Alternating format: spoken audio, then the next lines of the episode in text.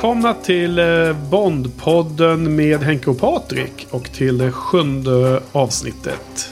Hallå Patrik där nere i Göteborg, hur står det till? Hallå, det står bra till. Mm. Alldeles utmärkt till. Hur är det själv? Jo men det är ganska bra här faktiskt. Det var ju... Eh, jag har gått på bio idag för första gången sedan den här himla pandemin har startat. Nice. Eh, så var eh, på stora IMAX och såg Tenet, den nya Christopher mm. Nolan-filmen. Och jag måste säga att det var ju ganska bra det här med, det var ju bara 50 platser som säljs och eh, en jättegigantisk eh, biosalong. Så att det var mycket, mycket bra utspridning av folk. Alltså varannan rad var ju, var ju avstängd och sen skulle man även lämna flera rader, eller flera stolar lediga mellan sällskapen då, då. Så att eh, det kändes faktiskt väldigt bra. Det var nästan som eh, perfekt för bioupplevelser. Inte så här överfullt och och eh, störande och så. Så det var väldigt bra. Men idag... Får gå ta, jag ska gå och se den också någon dag tänker jag. Ja, det måste du göra. Ja. Eh, det är en stor film i alla fall. Och eh, på tal om storfilmer då så pratar vi om Bondfilmer här då. då. Och de är ju, det ändå, måste ju ändå kallas för storfilmer. Eh, ja, absolut. Det, detta det, är, är det en av världens största filmfranchise va? Ja, det måste vara den mest längstgående i alla fall. Eh, ja. Nu när det har kommit in många Star Wars-filmer och sånt så kanske de slår dem pengamässigt. Men... Pengamässigt, ja. Du gjorde en eh, grimas till med det. Du eh, tyckte att det var så självklart att säga att det här är en... Nej, ja, det var det... bara att jag... Vissa ord som jag upptäckte att jag upprepar sa ja. jag två stycken grejer i rad. Alltså. Okej, okay, ja precis. Jag vet hur det är. Men i alla fall, nu har vi dagens film är den sjunde i ordningen och den heter Diamonds are forever.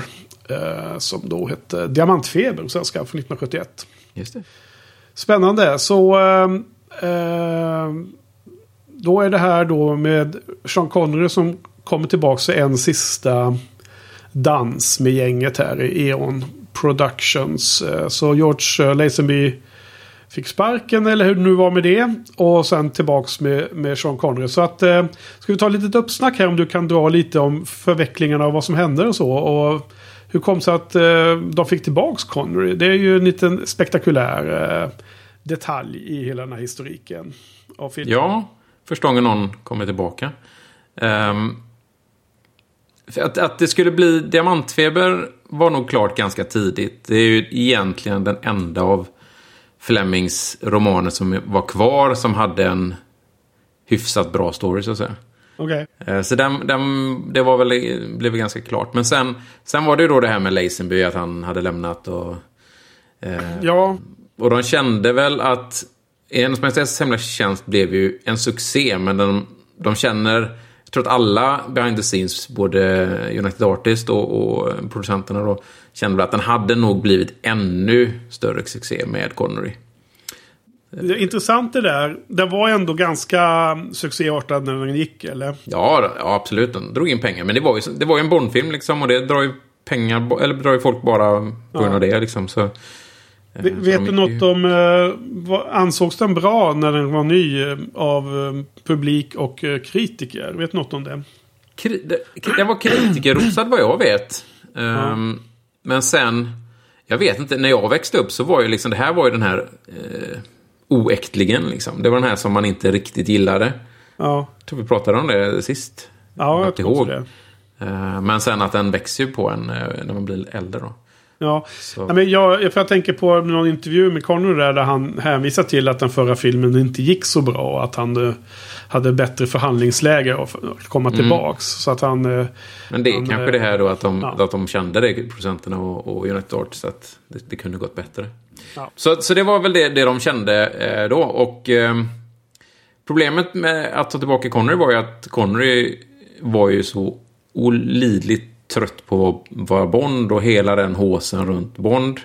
Ja. Så det kändes ju som att de inte skulle kunna klara av att få tillbaka honom. Och, och um, Connery, han, han hade ju nästan det var ju nästan någon slags hat mot hela Bond-teamet från honom. Eh, de flesta i alla fall, speciellt producenterna. Liksom.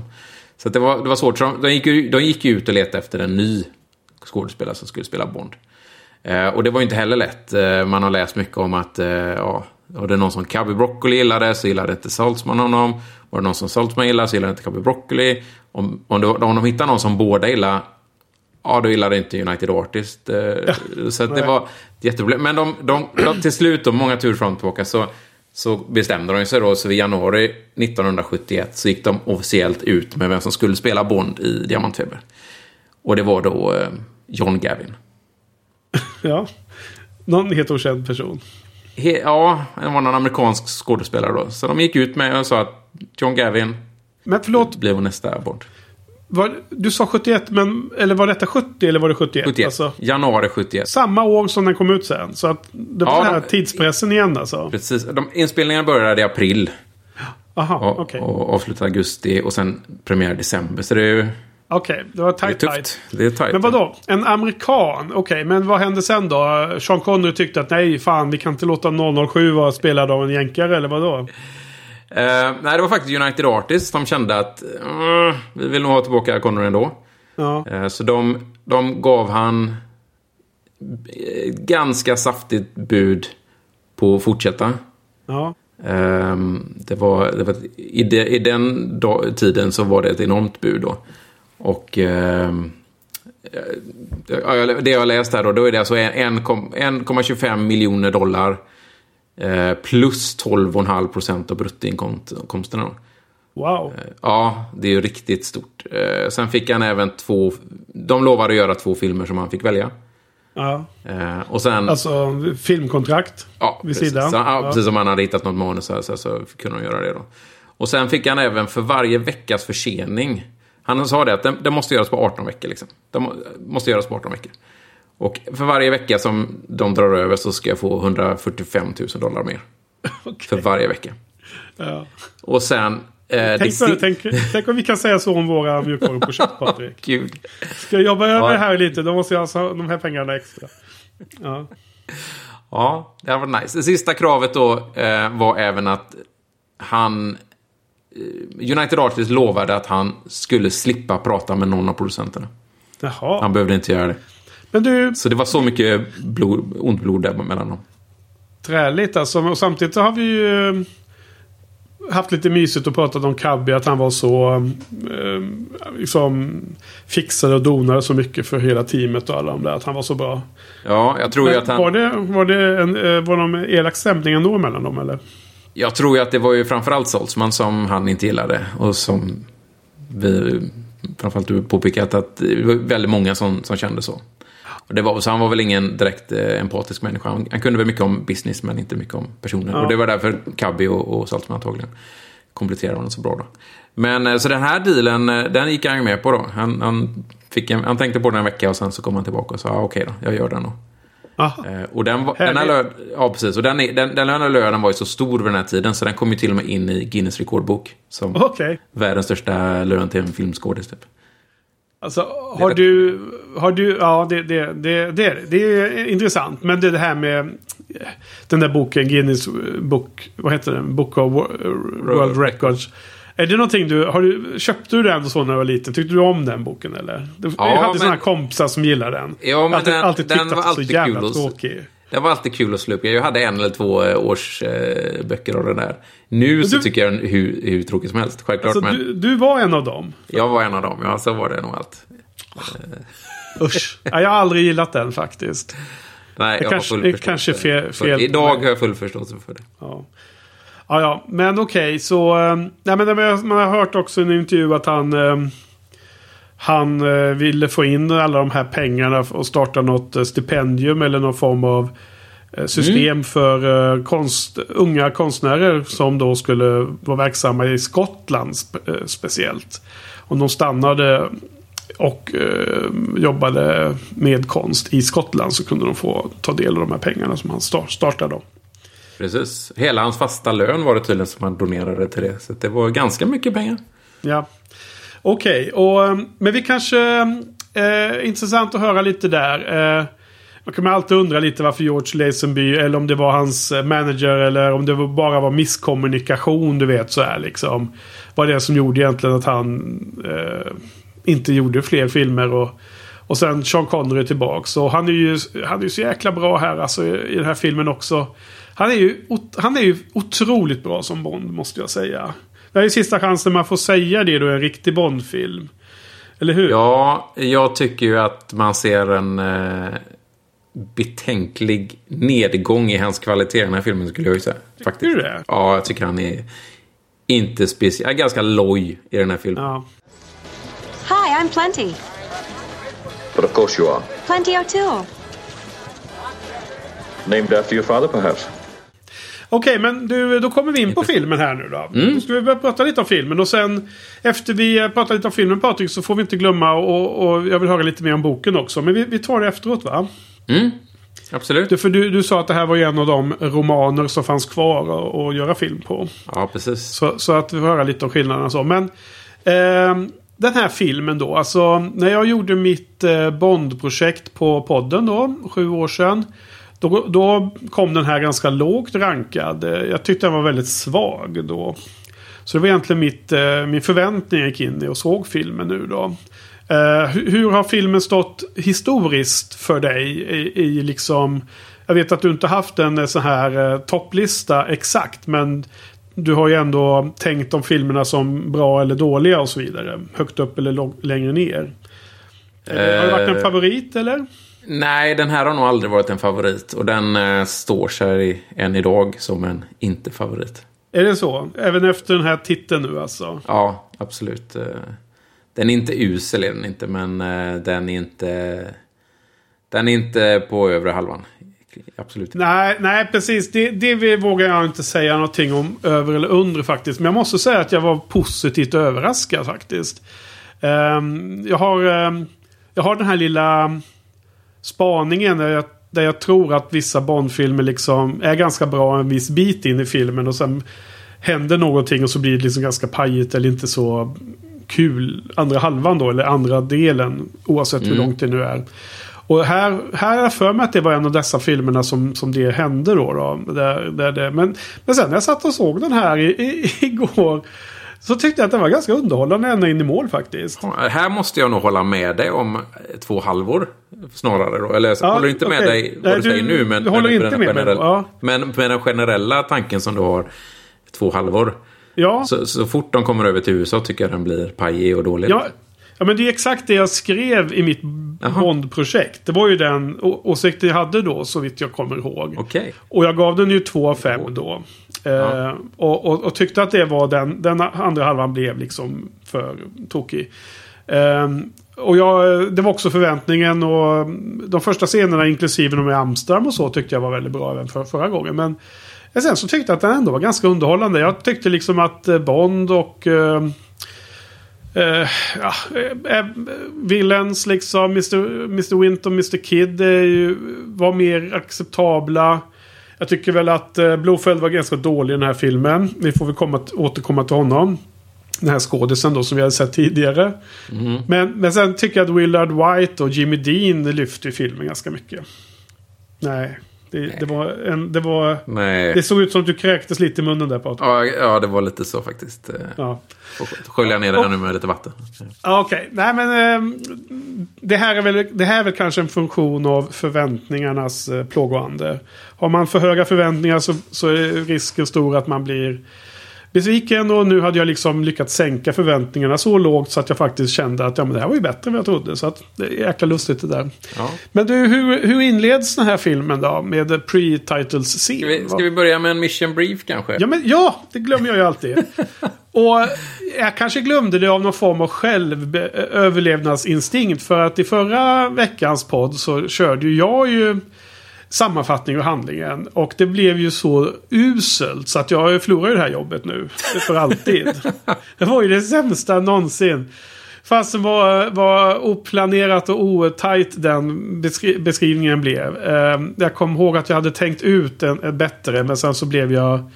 Sen så fanns det inte i huvudet än när jag började, började eh, säga sakerna i podden. Så att jag lämnar med varm hand över det tillbaks till dig Patrik. Mission Brief. Vad handlar filmen om och vad är det för något eh, äventyr Bond beger sig ut på i den här filmen då?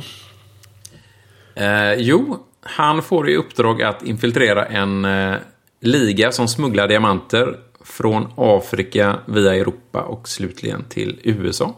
Mm. Eh, väl i USA och Las Vegas upptäcker han att det är Blowfelt som ligger bakom detta. Och hans plan, som man får reda på väldigt sent in i filmen, måste jag säga, eh, är att bygga en satellit som kan skjuta laser mot jorden. Ja, precis. Och man får faktiskt se eh, laser lasern skjuta på kärnvapen då som detoneras på, eh, på flera ställen. Och så får man se världens minsta lilla sån här cigarettpuff med lite rök. Låtsasrök. Som då ska symbolisera den här eh, svampmolnet. Du, du, jag hör att du gillade specialeffekterna. Specialeffekterna var under all kritik på just den lilla detaljen. Okej, okay, ja, men just det. Det var ju de här med diamanterna. Liksom då, ehm, det börjar lite som att det är väldigt så här simpelt uppdrag. Eh, I samma nivå faktiskt som Dr. No om vi kommer... Nej, mm. Goldfinger menar jag. Ja, Dr. Eh, no också. För jo, men Gold, jag, tänk, jag, tänkte på Goldfinger där, att han mm. smugglar saker. Att det var liksom... Ja, värre, än så, värre än så var det liksom inte. Men, men sen så uppdagas det då att det finns ett mer eh, illa, elakt endgame av, av The Villain. Vilken okay. tur att det är Bond som är, är, fick det uppdraget då. Ja, just det. ja. Ja, men, men det har du Vi har väl sagt i och för sig att de andra eh, dubbelnollorna är väl också kapabla ändå va? Ja, nej absolut. Det var väl snarare att det här. Han tycker väl att det här är en, ett uppdrag som kanske inte passar en dubbelnoll överhuvudtaget. Ja, just det. Helt, eh, precis så var det. Ja. Okej, okay, men vi, mm. vi kastas in i eh, efterdyningarna av förra filmen tror jag. Precis. Eh, förra filmen slutade ju oerhört sorgligt. Ja. Där eh, Bonds fru blev mördad av Blowfelt och Irma Bunt. Tracy Bond. Tracy dammigt Bond, i rummet. Ja. Tror du att Absolut. det fram, framgick i förra veckans poddning att det var dammigt i rummet? Eller sa, sa vi det eller? Jag vet inte men det får man väl hoppas eller? Att det framgick? Att, att, vi, att vi var så pass klara med, med dammigheten. Ja. Vilket fall som helst. Eh, sorgligt slut och så kastas vi in i denna mörka, dystra, eh, tungt dramatiska uppföljare då till, det, till denna film. Eller? Ja, eller inte. Eller... Eh, men den börjar ju i alla fall. Det här är väl kanske den enda kontinuiteten vi har i Bondfilmerna. Att ja. Den börjar ju att han, han eh, har tagit semester och... Eh, eller tjänstledigt. Och ska jaga reda på, på Blåfält. Eh, och han går, hittar en, en efter en av olika eh, människor i, i spektret kan man väl tänka sig. Just det, så eh. kontaktytor som leder ja. honom vidare ett steg till hela tiden. Precis, och till slut kommer han ju fram då. Ja. Och hittar med lite ansiktskirurgi och, och så, så hittar han till slut det rätta Blåfält. Och ja. dör honom. Skickar ner honom i en lerpöl.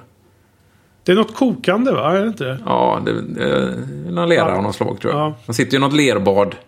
Eh, den första som man tror är Blåfält. Eh, och sen så... Just det, man, man, man får se att det, det, nästan hade hunnits med att göra en... Ehm, en, en kopia, en person som skulle vara en dubbelgångare via, eh, vad heter det, sån här... Eh, vad heter det? Sån kirurgi. Mm, alltså, eller Plastikkirurgi. Plastikkirurgi heter det. Precis, men då lyckas han ta ihjäl allihopa där. Och sen mm. Blåfeld. Ja. Sen är, han, sen är han klar med hämnden. Nu, nu glömmer vi allting vad Tracy är. Nu eh, bryr han sig inte om henne längre. Nu har han eh, tagit hämnd. En, en, en, en slight stiffness har upp, uppkommit. Så nu ska vi vidare på nya äventyr. Precis. Sen ja. kommer vi in i titelsekvensen då, vilket jag tycker det blir, det blir en ganska bra övergång. Man ser Blåfälts katt och så typ följer man den in i titelsekvensen. Ja, det är väl även det här halsbandet med diamanter. Ja, men precis. Katten används. och så har han, ja. helt rätt, och så har katten uh, ett diamanthalsband och självklart. Mm. Som han har. Uh, så de två kommer in och sen har du hela titelsekvensen är mycket tema diamanter. och man får följa katten lite grann i början där. helt okej. Okay. Passar ju till filmtemat självklart, diamanter. Ja. Shirley Bassey som sjunger. Just andra Bond-låt. Eh, låten heter Diamonds Are Forever. Ja, helt mm. rätt.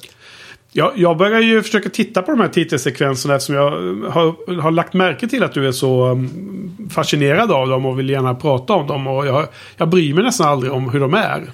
Jag tycker än så länge så är det ingen som har varit så här super-nice ännu. Nej, det, det är väl möjligt. Um... Det, det, det, det, känns som i mitt huvud att det kommer vara sådana under Roger Moores era som är mycket, mycket bättre. Känns det som. Det känns som det i alla fall. Ja. Sen så är de för mig är det, det är ju en del av filmen liksom. Det är ju inte bara en titelsekvens, det är en del av filmen för det är så ja. ikoniskt Bond, tänker jag då. Ja, och eh, det är intressant när du lyfter olika aspekter där de, som förra filmen, och knöt an till gamla Bond eh, händelser då, så för att man skulle liksom känna sig hemma och allt sånt där. Så att ja. det, det, är något som så. Men det jag är mer intresserad av, eller lättare för mig att ta åt mig att, att äh, beakta är ju låten oftast då. då. Mm. Och äh, då får man ju säga den kanske brasklappen att alla Bond-låtar är liksom så kända och ikoniska så att alla är värt liksom att, att hyllas. Men samtidigt så har man ju såklart sina favoriter inom gruppen och allting kan ju re vara relativt de andra då. Och jag måste säga att det här är en, en eh, av favoriterna av de första. Mm, jag skulle nästan nej. säga att det är den bästa låten hittills faktiskt. Jag är inte förvånad. Det känns som att du är inne i den 70-talseran. Tycker den känns väldigt 70-tal. Gör det inte det? Ja. Ja men det, det är kanske 70-tal. Men jag gillar de här eh, drivet, de här jazztrummorna. Mm, mm, och mm. den här dub, alltså de, de, den trummisen liksom nästan gör dubbelslag sen mot slutet. Det blir ännu snabbare. Mm. Jag gillar andra halvan av låten. Den liksom... Får den eskalerar väldigt, lite grann. Och... Ja, eskalerar. Det får ett väldigt energi, väldigt liv där. Jag, jag gillar den och... Shirley Bassey, eh, vad är det hon sjunger? Tre låtar totalt va? Ja. Tre Bond-låtar till, till, slut va? Och Eh, lustigt att de återgår till samma, för det har de inte gjort så mycket tror jag under hela resans gång. Sen, Nej, det är ju den enda som har sjungit mer än en låt. Ja. Så det är hennes, eh, det är hon värd. Här, här är det väldigt bra tycker jag. Ja, jag tycker det är helt okej. Okay. Ja. Eh, Men du, ja. ja. Nej, alltså, jag var egentligen färdig med titelsekvensen där. De gör ju ett outro via en diamant i titelsekvensen så går den över till filmen då med en diamant också. Då, liksom. ja. Så den har både ett intro och ett outro. Ja. Ja. Eh, sen då, trots att det här bygger på en Bond, eh, alltså Ian Fleming-bok då, då. och så, du får jämföra med, med boken sen. Eh, du kanske kan tisa oss lite och avgör, eh, avslöja redan, är det liksom mycket som är likt eller är det liksom ett sånt fall där man bara har tagit titeln mer eller mindre? Eller liksom, kommer storyn från boken? Eller vad, hur är det egentligen? Eh, smugglingsstoryn kommer från boken. Aha. Där ska han också infiltrera en, en smugglarliga då. Ja. Ehm, I, I boken så är det en, en eh, maffia maffialiga liksom, som ligger bakom allting då. Ehm, men annars så... Sen är det lite små grejer som är likt. Ehm, men, men det är väl framförallt just eh, infiltrationen då. Sen slutet är helt annorlunda i filmen, boken. Mm. Okej. Okay. Ja, för, att, mm. för den här har ju då... Den här filmen är väl lite som att de, de ger sig in och utspelas till stor del i USA då. då från, från och med att de kommer över till Las Vegas. Och en av de här som är eh, ren, alltså, känns som en väldigt amerikansk eh, Bondfilm. Eh, ja, med, med absolut. Det här var väl den första verkligen amerikanska. Ja. Det kommer vi märka, eller ja, jag vet inte hur mycket vi kommer prata om det, men ja. inspelad väldigt mycket i USA. För, för min del så tycker jag att den övergripande storyn är ganska dålig. Den, den, känns inte som superintressant. Uh, utan egentligen är det karaktärer och detaljer, olika scener. Eller olika um, set pieces som jag tycker uh, man gillar. Um, uh, du får gärna bestrida mig eller hålla med eller tycka tvärt emot. Men jag, jag, liksom, jag får inte riktigt... Det blir ingen... Det är ingen så här film som bygger på att det var så himla bra story om man säger så. Eh, däremot så är det ju lite kul tycker jag att de använder de här mördarna Mr. Wint och Mr. Wint och Mr. Kid. Kid. Mm. Ja, som, de, kom, eh, de, de, finns ju med i boken. Okej. Okay, ja. De är ganska lika ändå tycker jag från boken. Eh, så det är... Ja, ett älskande par här som är oerhört besynliga och säregna. Men jag tycker de är väldigt festliga. Eh, gillar du dem eller? Ja, det gör jag faktiskt. Jag gillar ja. dem. Ja, men de är härliga och han som spelar Mr Kid som är lite tunnhårig där uppe och lite rund mm. i ansiktet. Han är ju någon jazzmusiker för övrigt också. Jaha, Visste du det? Eller? Okay. Nej, jag inte... Eh, det var någon, eh, om det var Salzmannen så här, som hade träffat honom när de var och kollade på livemusik någonstans. Och tyckte att han passade så väl. Och han, han är ingen skådis. han, han säger att ja, han spelar ungefär sig själv. Liksom. Ja. Han bara spelar på. Men eh, vad, jag, vad jag gillar med storyn det är liksom att eh, Blofeld vill ju stjäla massor med diamanter och sen dölja det på något sätt. Då, då. Så att man får följa diamantens resa från en mina, eh, gruva menar jag, mine. gruva i Sydafrika till Las Vegas genom att man följer egentligen eh, Mr Winter och Mr Kids resa att eh, döda alla som har varit med i kedjan. Mm. De, de liksom sopar hem alla spår ju. Precis. Så, så att det, det är ju ett ganska effektivt sätt att beskriva en resa liksom. Det, varje steg så är de i hälarna och... Men det är lite annorlunda jämfört med ja. vanlig liksom följa en, en, en smugglingsring. Ja. så, så att det är lite, lite kul. Ja. Och eh, jag, jag, tycker det. Och, och, jag tycker att den här sekvensen de är i Amsterdam är en av filmens bästa delar. Det, det, det känns som agentaktigt. Det känns som Sean Connery inte är eh, loj eller slö i detta. Nej, jag håller med dig. Där håller jag med dig. Ehm, tycker det är introduktion av, vad heter hon nu Tiffany jo äh, Tif Case. Case.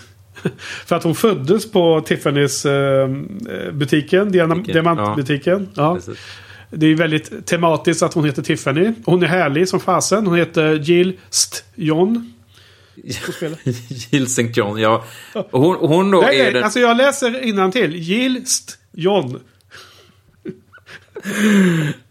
ja, precis. Ja, det, är lite, det är lite sent på lördag kväll nu. Ja. Uh, och hon är ju då den första amerikanska Bondkvinnan också, just med ja. tema USA. Då. Uh, amerikanerna oh. får ju in en hel del uh, Bondkvinnor under årens gång, men det här är ju den första faktiskt.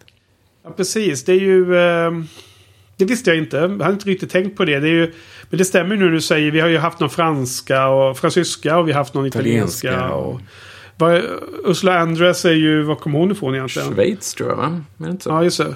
Jag bara undrade för att jag, det slog mig plötsligt att hon har stark brytning när man ser intervjuer med henne. Så mm. insåg att hon inte var amerikanska. Då. Men vilket fall som helst så är hon som vanligt då väldigt charmig. För det, det lyckas de ju ofta med att hitta. Eh, de här huvudsakliga Bondbrudarna. Ja, i, Am i Amsterdam är hon väldigt, väldigt bra. Ja. Jaha, du, du tycker att det blir eh, kast sen i slutet eller? Alltså, i Amsterdam så är hon en självsäker, professionell kvinna. Mycket ja. skinn på näsan. Vet vad hon håller på med liksom. Eh, sen när man träffar henne igen i USA så har hon blivit liksom någon mesig, eh, tafatt kvinna som, som gör vad, vad Bond vill. Liksom. Det, det, det är jättekonstig förändring där tycker jag. Ja. Hon, hon, sitter liksom, man ser henne i bakgrunden och, och, skriker och tycker att eh, usch vad hemskt allting är. Och... Bil, biljakter och så. Ja, precis liksom. Jag tycker det, det blir jättekonstigt. Ja. Jag vet inte om du tänkte på det, det kanske du inte gjorde men... Jo, alltså nej, inte så att jag skrev några notes om det. Men när du, när du börjar prata om det så känner jag direkt att jag förstår vad du menar. Mm. Så att undermedvetet har, har jag det. Um, jo, bara slutscenen när hon, när den här, ja nu går vi, vi ska inte gå direkt exakt vad som händer i slutscenen, men de sprang kring i bikinin och, och kassettbandet liksom. Det ja. känns, helt plötsligt så blir hon Ja, någon blåst kvinna liksom. Det är jättekonstigt. Lite ehm, bimbo över det hela menar Ja, och så var hon ju verkligen inte i Amsterdam. Nej. Vad som är lite intressant här. Eh, jag gissar att du har sett de här eh, deleted scenes som finns eh, att se från den här filmen. Som för övrigt var först... Om ja, jag, men jag vet faktiskt inte om jag har sett dem. Inte ah, okay. på sista tiden. Okej, okay, okej. Okay, för att det är första gången på det här digra extra-materialet som finns på varenda Blu-ray.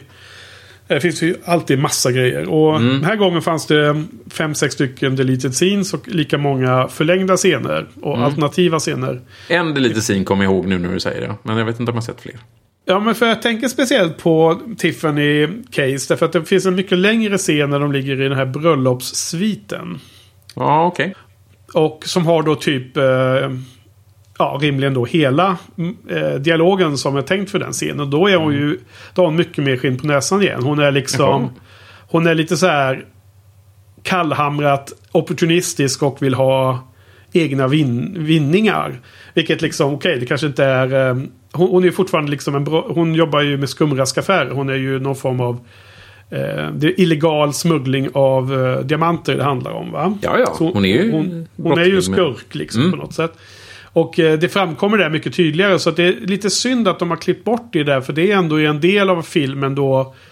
Jag tror att det hade kunnat uppfattas att hon eh, inte blev sjönk tillbaka så i bakgrunden lika mycket. Om den hade fått behållas. Mm. Så skulle jag säga. Synd. Ja, det var synd. Bort det då. Mm. Ja. ja. Nej, men annars där i, i början av filmen så är ju den ganska äh, exceptionellt äh, häftig. Ja. Men för tiden väldigt häftig äh, våldsscen i den här hissen tycker jag. Mm, den var det... nog väldigt spektakulär på den tiden tror jag. Den är fortfarande spännande och bra.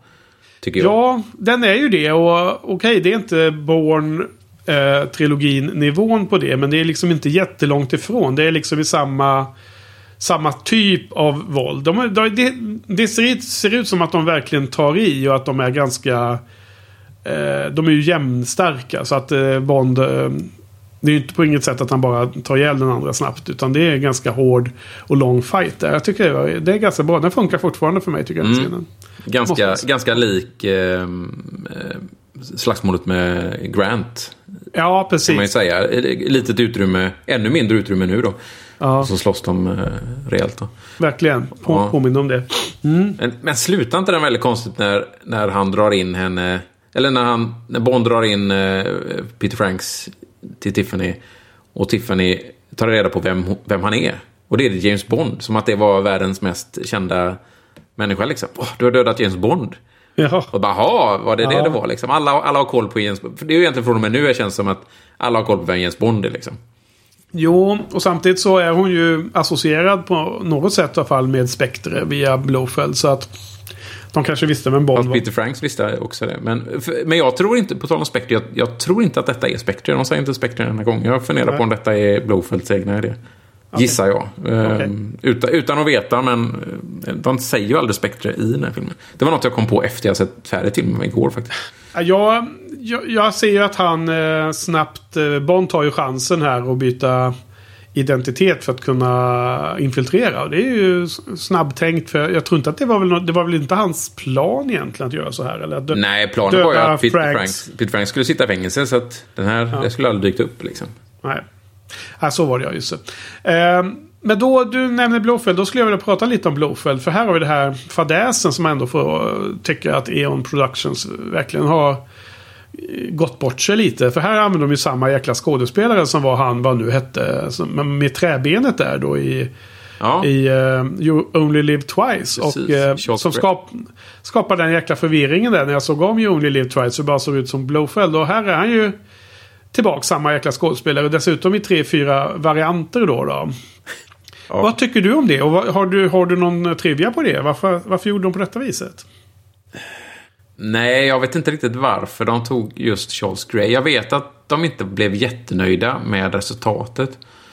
Um, och jag tycker det här är också en sån missed opportunity. Ungefär som Felix Leiter. Varför har de inte samma skådis liksom? Mm, alltid. Uh, ja, men absolut. Varför inte? Uh, jag tror väl i och för sig de kanske inte var nöjda med, med någon av dem innan kanske. Jag, jag vet faktiskt inte riktigt. Jag tycker inte Blowfelt blir bra på film överhuvudtaget. Ja, men det här är ju den sämsta av dem i alla fall. Eh, ja, det är den sämsta och det är också den sämst skrivna eh, Blåfält. Alltså det är inte bara skådespelarinsatsen utan rollen är ju att springa omkring i klänning och liksom det, det, det förminskar Blåfält som den storskurk som han ändå är. Ja. Tycker jag. Så att det, han, det, det blir inte bra. Han flyr ut ur kasinot i drag där ja. Du, mm. Det gillar du inte. Ja, men det känns... Ta, eh, ta, förlöjligar Blowfeld och gör, tar det liksom... Det blir ett, ett, ett skämt. En ja, ja, men precis. Det blir ett billigt skämt. Det känns som att en sån... En, han borde haft en bättre plan B. Eller escape plan liksom. Ja. Än att ta på sig klänning och, och, och eh, läppstift och, och springa ner. Det känns konstigt.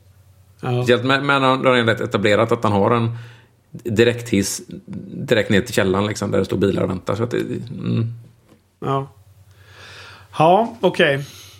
Men i alla fall, eh, vi är ju vi är på väg här. Vi är i Amsterdam eh, på väg. Och, och då, det här är nog första gången jag tänker på det när jag såg om filmen nu. Eh, okay. För han, han ställer ju frågan var är diamanterna? Och, och då pekar hon upp på den här kristallkronan. Och jag har alltid tyckt att det var fräckt. Och så när jag tittar på den idag, eller igår.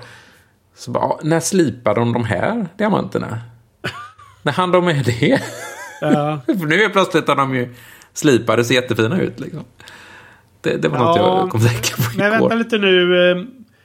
Blåfält behöver slipade diamanter. Han har väl ingen slipstation där borta i Las Vegas? Nej, men när skulle de, när skulle de, skulle de ha gjort det i Afrika då? Eller skulle ja, gamla alltså Mrs det... Whistler gjort det? Eller vem skulle har slipat med det? Jag, jag bara gissar att det finns ett, ett, en, en, eh, länk i den här kedjan i smugglingen som vi inte får se. Och att det får man liksom leva med. Ja, vi får leva med det då. Det, vi, kanske, vi, är i, det kanske är i Sydafrika redan som det ja. görs. Och sen så Låt oss säga att det är så. Så ja. bryr vi oss inte om det. Ja. Eh, på, på tidigare där, när, när de är i Sydafrika och, och Mr. Wint och Mr. Kid tar... Eh, tar emot diamanterna har dödat den där eh, doktorn som är från eh, gruvan. Mm. Den, eh, den scenen var tydligen skriven som att den här skorpionen som de plockar upp. Och eh, vem är det? Är det Mr. Winter som lägger in den i, bak, bak, i skjortan här vid nacken? Ja. Eh, har du, det, är ju, det, är, det är inte riktigt en renodlad spindel. Men är, det liksom, är skorpion också något som du ogillar eller att se? Nej, skorpioner har jag inga problem med. Nej, det är inga problem alls faktiskt. Nej. jag såg ju på materialet här att det var ju tänkt att han skulle bara trycka in skorpionen i munnen på den här ja. doktorn. ja, jag läste. Men att, men att de då tyckte, då tyckte eh, någon produ producent eller någon liknande, typ de, du vet, de som bestämmer där uppe. Mm, mm, ty tyckte mm. att det var The för... To be. Ja, The Powers to be tyckte att det var för grovt, för brutalt liksom. Ja. ja. Uh, det var lite synd. Det hade varit... Det hade, varit, det hade, varit hade satt eh, det här, den här duon verkligen på kartan som liksom helt spritt. Lite så här Anton Sugar. Eh, du vet från no, no Country for Old Men. Eh, ja, så den där nivån av crazy liksom. Mm, mm. Ja, det blir ja. lite, lite, för då, lite för mycket humor på de här två, det här paret. Ja. Tycker jag. Det är synd. Men annars så sticker de ut så mycket. Det är därför jag gillar dem. De sticker ut mycket. Och det, det är ju han som är tunnhårig där då. Den här jazzmusikern som spelar Mr Kid. Han är ju liksom mer så här eh, mysig farbror. Men då med en, en, en så här mördande maniac. Men det är den andra, Mr eh, Wind, som är liksom den, den riktigt galna av dem. Får man en känsla av. Håller du med om det eller?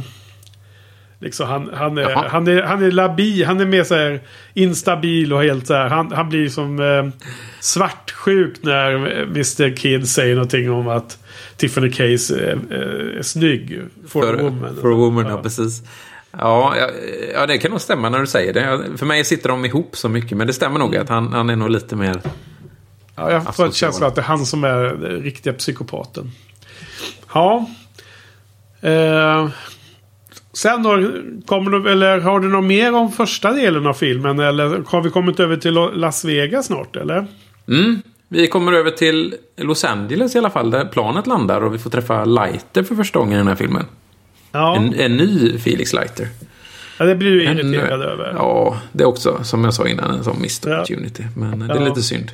Däremot ja. är det li, lite roligt när, när, de, när han liksom känner på kroppen och undrar var, var eh, diamanterna är. Ja. Och han, han svarar Alimentary Mr Lighter. Ja. Vilket är ett skämt som jag då, som inte har doktorsbakgrund, inte har någon koll på överhuvudtaget, men jag läste om det. Det finns ju något som heter Elementary Channel. Mm. Eller kanal eller någonting. Som är då på svenska Tarmkanalen. Så han säger ju, han säger ju faktiskt var de har gjort med diamanterna i, i, den i den meningen. Någonting jag aldrig... Jag, jag läste det nu. Nej men alltså jag tror ju att det är det här Sherlock Holmes. Eh, ja, men, men han säger istället för elementary så säger han elementary. elementary. Jaha. Som då, ja, så då betyder Så de ah, har ju, okay. alltså, de har ju tagit diamanterna och... På, på ett subtitles? Ja, det lär det vara. Jag, jag, tror det här är något som har gått under radarn för ganska många. Eh, så de har ju uppenbarligen kört upp eh, de här eh, diamanterna någonstans då. I där solen, rektum? Där solen, solen inte skiner. Ja, eller rektum. Ja, precis. Ja. ja. men alltså, du vet på Blu-rayen så är ju... Eh, den engelska textningen är ju sån här för, för, för eh, ja. de, de, som är döva. Så det står ju massor med extra text om vad som händer. För mycket för att man ska orka med det. Så jag kör ju den svenska textningen faktiskt. Ja. Då får man ju njuta av den här eh, felaktiga översättningen som blir ibland. Mm. Nej, jag, jag, för jag läste nämligen om när jag läste upp mig på den här filmen igen nu då, så, så läste jag just det att och Cabbe tyckte det var bara för ett tråkigt skämt. Så ta bort det liksom. Det är ingen som kommer fatta det här skämtet. Ta bort Nej. det. Men det kom med ändå. Och då när de satt på uh, i den här, uh, vad heter den? Chinese Theater på... Uh, han såg den tillsammans med manusförfattaren i alla fall. Den här, vad heter den? Chinese Theater i, i Hollywood. Där. Har jag vet något, inte. Ja, de har något kinesiskt namn innan där. och då kom den scenen och då var det två i hela salongen som skrattade. Ja. Och då tyckte väl manusförfattarna, liksom, ja det är någon som fattar det. Och han, Cabbe hade var vänt som tyckte, ja det var två doktorer, vem fan bryr sig om dem liksom? Ja. ja men det ska man inte, det ska man inte förakta. De, de har också betalat eh, sin eh, ja, inträdesbiljett. Jag tror han sa det med, med glimten i ögat i och för sig. Ja, men, det, men, eh, men, det var en kul eh, så. Ja. Men sen är vi över till USA ja. Och nu tycker jag ju då filmen gå ner sig rätt rejält tyvärr. Då. Ja, alltså den, har ju, den ändrar ju ton, tonalitet från alla uh, Sean Connery-filmerna egentligen. Den är mm. ju mycket mer pajig och exemplen är ju att uh, hela den här polisjakten med bilarna. Uh, mm. Lustigt nog då eftersom både du och jag har, har för första gången sett den här Fast and the Furious-serien. För första gången ju. Och vi pratade ja, om det he, helt nyligen. Precis, men ingen av oss är väl jättebegeistrad över den serien, eller? Nej, Även om kanske... det blir bättre och bättre. Men, men det blir väl mer och mer Bondaktig mot slutet. väl därför enda anledningen vi... Ja, alltså vi båda tycker att den blir bättre och bättre. Det är nog lika. så jag tror att jag, jag kanske uppskattar den lite mer. Jag, jag har också suttit och snackat med Joel om den så mycket så att man blir mer meddragen i entusiasmen. Men vad jag, vad jag lyfter redan då är ju att den här typen av eh, biljakter när poliserna ska åka och krocka med varandra. Och det, det, det ska vara det här eh, pålagda skrikande ljudet från däcken när de mm. svänger. Och sen är de skitdåliga liksom. Det, det är det här 70-talets, du vet... Eh, ja, nu, nu, nu, blåser vi snuten. Just det, eh, just det. Typen av filmer. Det, det, är ju med här igen. Det är ju bara pajigt liksom. Det är inget kul mm. alls. Nej. Även om den här röda sportbilen som han kör är ganska cool. Det är en ganska häftig muskelbil. Mm. Som mycket väl hade kunnat passa in i Fast and the Furious också. Så jag, jag satt och, och tänkte Just. på eh, Fast and the Furious när jag såg den här scenen. Mm. Att jag tycker det är en ganska dålig då. Eh, det, det som är att lyfta från eh, den lilla scenen i den här fadäsen är att, de, eh, att bilen kommer ut genom den, den trånga passagen på de andra hjulen. Och lutar åt fel håll för att eh, de franska eh, stuntmännen som var tvungna att göra det här eh, hade, visste inte att de som gjorde det först hade tagit upp bilen åt andra hållet. Mm. Men det här är ett klassiskt exempel på We fix it in post. Ja. För de, eh, för de, de upptäckte det inte förrän de klippte ihop filmen. Men då löste de ju det i, i, i klippningen. Så att de, de löste ju problemet i alla fall. Ja, men det, ja, men det blir, de, det blir, det blir en ljudeffekt som om de helt plötsligt kommer till något hål, alltså ett utrymme där bilen ramlar ner på alla fyra och sen direkt upp på andra sidan. ja, så det är ganska uselt gjort. Men jag menar, i de här förlängda scenerna som finns, då ser man ju att de har ju gjort stuntet komplett då. Mm. De amerikanska stunten då, när de åker på högra sidan. Åker de på då. Eh, ner i backen. In, Men in, då, ja. Men när de åker ut på högra sidan så är det ju massor med publik där som står och tittar på filminspel. Jaha. Så det går inte att använda det. Använda det, nej. Sen skulle de göra om det efterhand utan massor folk. Och då funkar det inte. Fick de ju flyga in med några fransmän. Och då gjorde de ju så att bilen åkte på vänstra sidan. det är ganska lustigt. Ja, det är ja, ja. Ingen, ingen i, i filmteamet tänkte på det liksom. Det, ja. Men det, ja. I, i uh, Inside uh, Diamonds of Forever så intervjuar man, det måste vara enda gången, det är den här, en kvinna i teamet som var ansvarig för kontinuitet som fick prata lite om det här problemet. det var liksom verkligen random att ta, dra upp, liksom, du vet vilka man intervjuar. Det blir Ken mm. Adam och mm. regissören och Sean Connery ungefär. Och alltid Bondbrudarna brukar alltid vara med. Men här var det helt plötsligt någon, någon person som var ansvarig för kontinuiteten som var tvungen att sitta och uttala sig. Första och enda gången en ja. sån person eh, fick få sitta ja. med i behind the scenes. Och sen har vi den här ehm, eh, snubben då, lustiga här, som heter eh, Willard White. Spelas av Jimmy Dean. Som också var någon icke skådis egentligen. Va? Har du något på honom eller? Eh, han, han var, var han eh, musiker tror jag, eller? Ja, jag tror han också var musiker. Var det Ja, inte så? Ja. ja. Och det här är ju liksom... Eh, ibland när vi spanar på att Bondfilmerna speglar samtiden så är ju det här en tydlig sån spegling. För det är ju han Howard Hughes som han Mm. spelar här egentligen. va? Ja, precis. Det, Ehm, honom. Och att Howard Hughes ägde en herrans massa av kasinorna i Las Vegas vid den här tidpunkten. Och att han också hade varit liksom osynlig för eh, massmedier och liksom in, han har inte varit ute i en public då på massor med år när, det här, när den här filmen kom fram. Så att det var tydligen väldigt liknande. Det var liksom, jag menar, allt annat förutom namnet då skulle vara Howard Hughes. Ja, det, de har ju då dubbel, eh, dubbelbokstäverna då. HH och WW. Då. Det är ju, Willard White, ja. Så att, jag tycker det är ganska kul. Eh, det blir som en kul trivia att man ändå liksom vävt in en verklig kändis eh, situation och liksom kunnat bygga upp ett litet mysterium runt det. Eh, för menar, det var väl något som den här nyinsatta, han som skrev klart manus kom på liksom att han skulle kunna vara kidnappad lika gärna, Howard Hughes. Liksom, och ingen skulle veta det, för han är ändå aldrig ute i en public liksom. Jag läste någonting om att det var en dröm som Cubby Broccoli hade. Just det, att han... Han drömde om Howard Hughes som han tydligen hade träffat eller kände eller någonting sånt. Ja, Och så där hade han någon dröm om att han... eh, Att han skulle upp och hälsa på honom. Och sen var det någon annan där liksom. Aha. Och då var kidnappad. Det, det, jag vet Ja, inte hur du nej, men skröna det- det, men... Ja, nej, jag vet bara att de hade eh, en eh, eh, manusförfattare som de inte var nöjda med. Sen kom- det in en amerikansk manusförfattare som skriva klart allting. Men då Ja. har, har väl, eh, har väl Cubby liksom tagit en kaffe med honom och sagt att så här kan vi göra. Ja, precis. Ja, men det har vi pratat om innan, att det känns som att alla i hela filmteamet kommer med idéer, även fruarna och så. Ja, Eh, så Absolut, det verkar vara absolut. väldigt samarbetande där. ja. Ha, ehm, vad heter en annan sak? Eh, Eller har du någonting? Eh, switcha över här.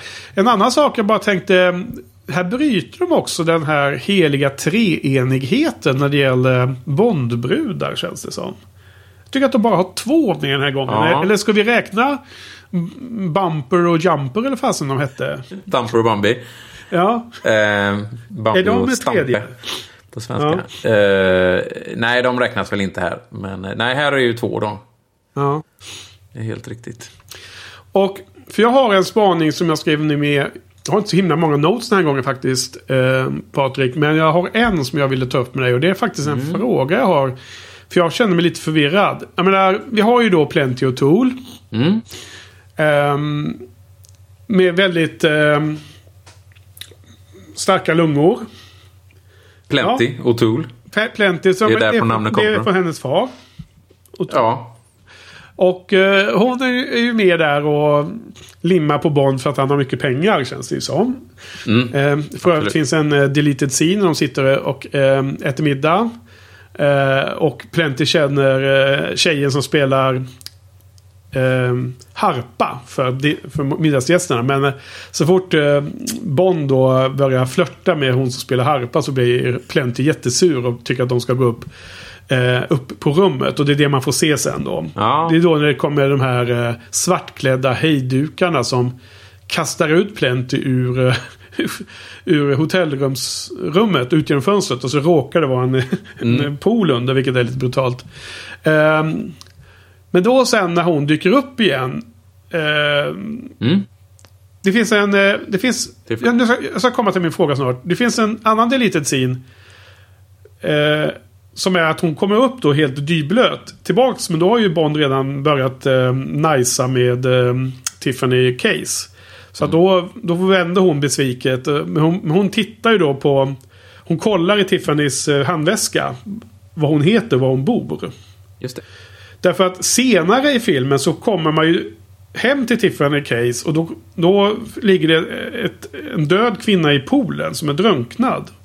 Det är alltså Plenty och Tool visar det sig. Ja, precis. Det är inte jättetydligt i filmen. Eller?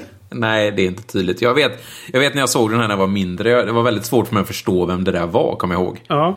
Ehm, men, det, nej, men det stämmer, det finns ju en, en, en scen Där Plenty kommer hem till Tiffany för hon vill då slåss med henne om den här Peter Franks då. Ja. Eh, som han heter än så länge. Men hon är ju inte där, Tiffany. Och hon blir lite uttråkad och börjar testa hennes peruker. Och då det här är, det... boken, är boken nu? Nej, nej, det här är ju en deleted scene egentligen. Ja, ja. ja det var inte med i, i de här deleted scenes. Nej, okej. Okay. Men, men det här, jag, jag tror de ja. spelade in den här och allting. Ja. Um, och då kommer skurkarna in, tror att det här är Tiffany Case och dödar henne. Usch. Uh, men, men vad jag inte förstår då är ju att den som har dödat alla den som avslutar den här smugglarligan, det är ju Mr. Wint och Mr. Kid.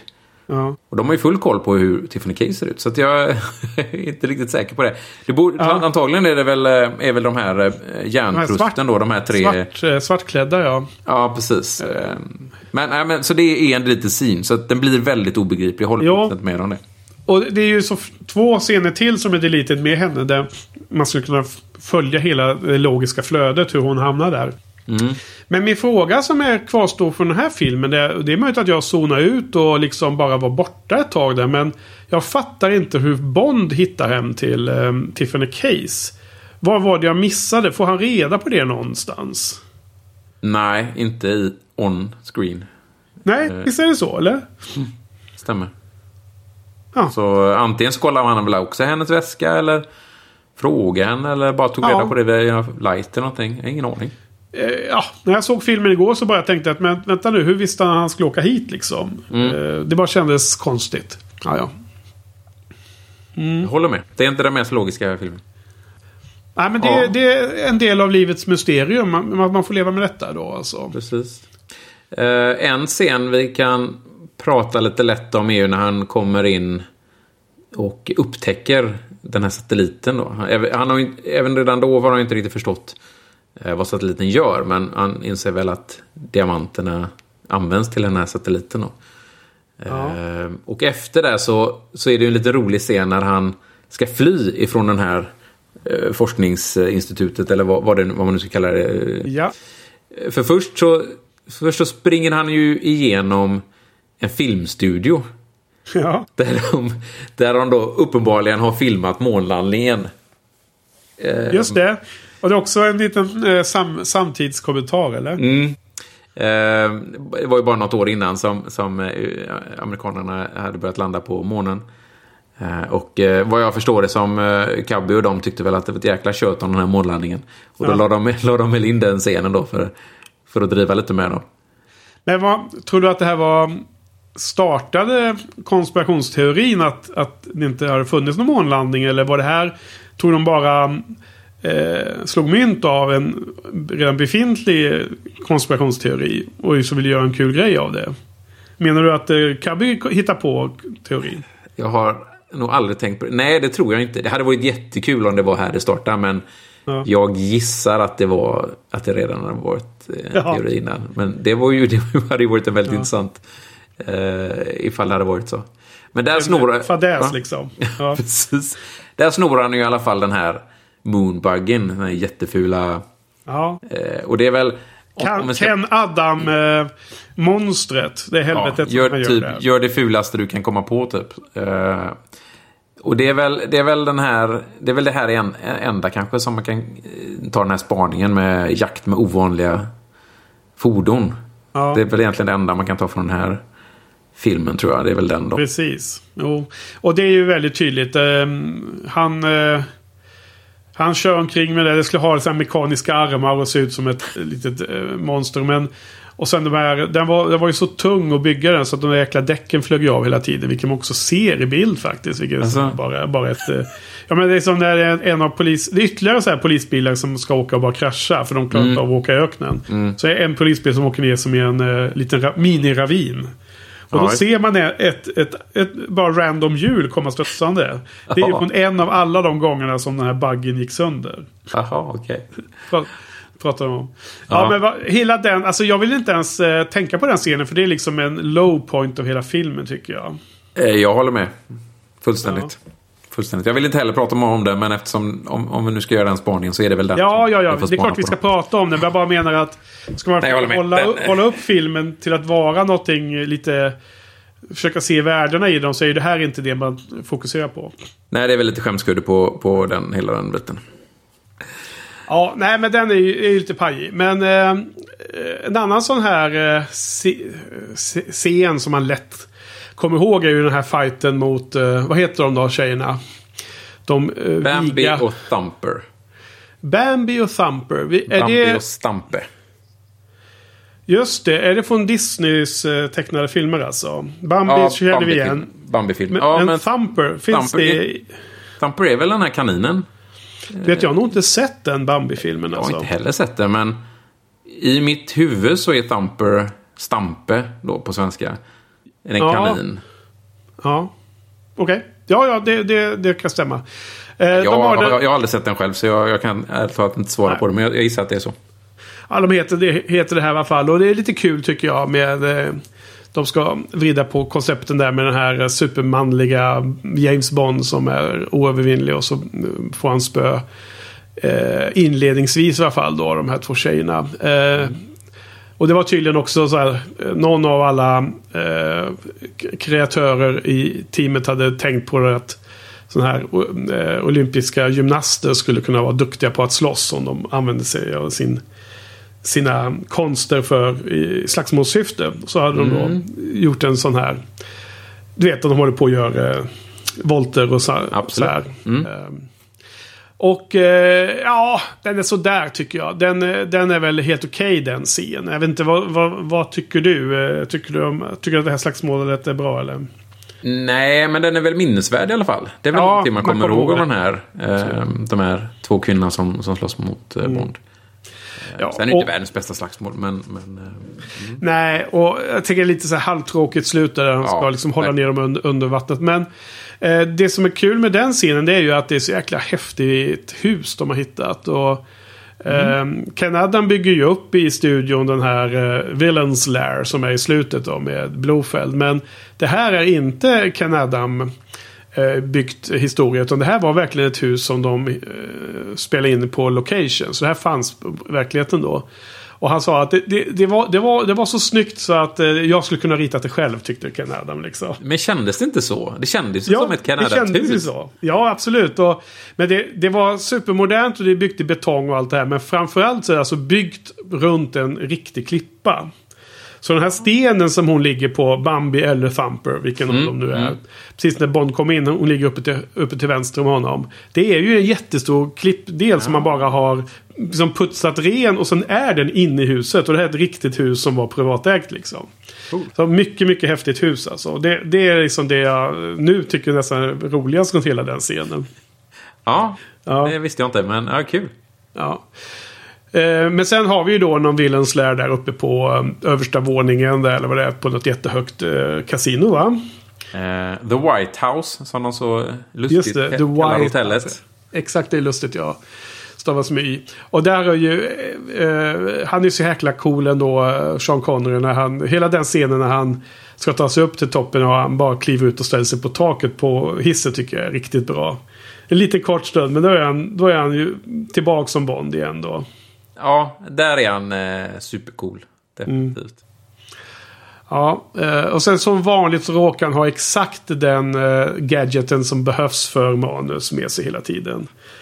I fickan har han någon, någon, någon eh, konstiga vajrar som han hänger i där. Och tidigare så har han haft en musfälla inne i fickan då istället för sin pistol som vanligt. Och någon annan gång så råkar han ha med sig ett lite så här eh, så här liksom litet uh, en hinna på fingret. Så han kunde, mm. Men det kanske, var, det kanske var mer uh, planerat i och för sig. Ja. Han ska anta identiteten av, av Franks där.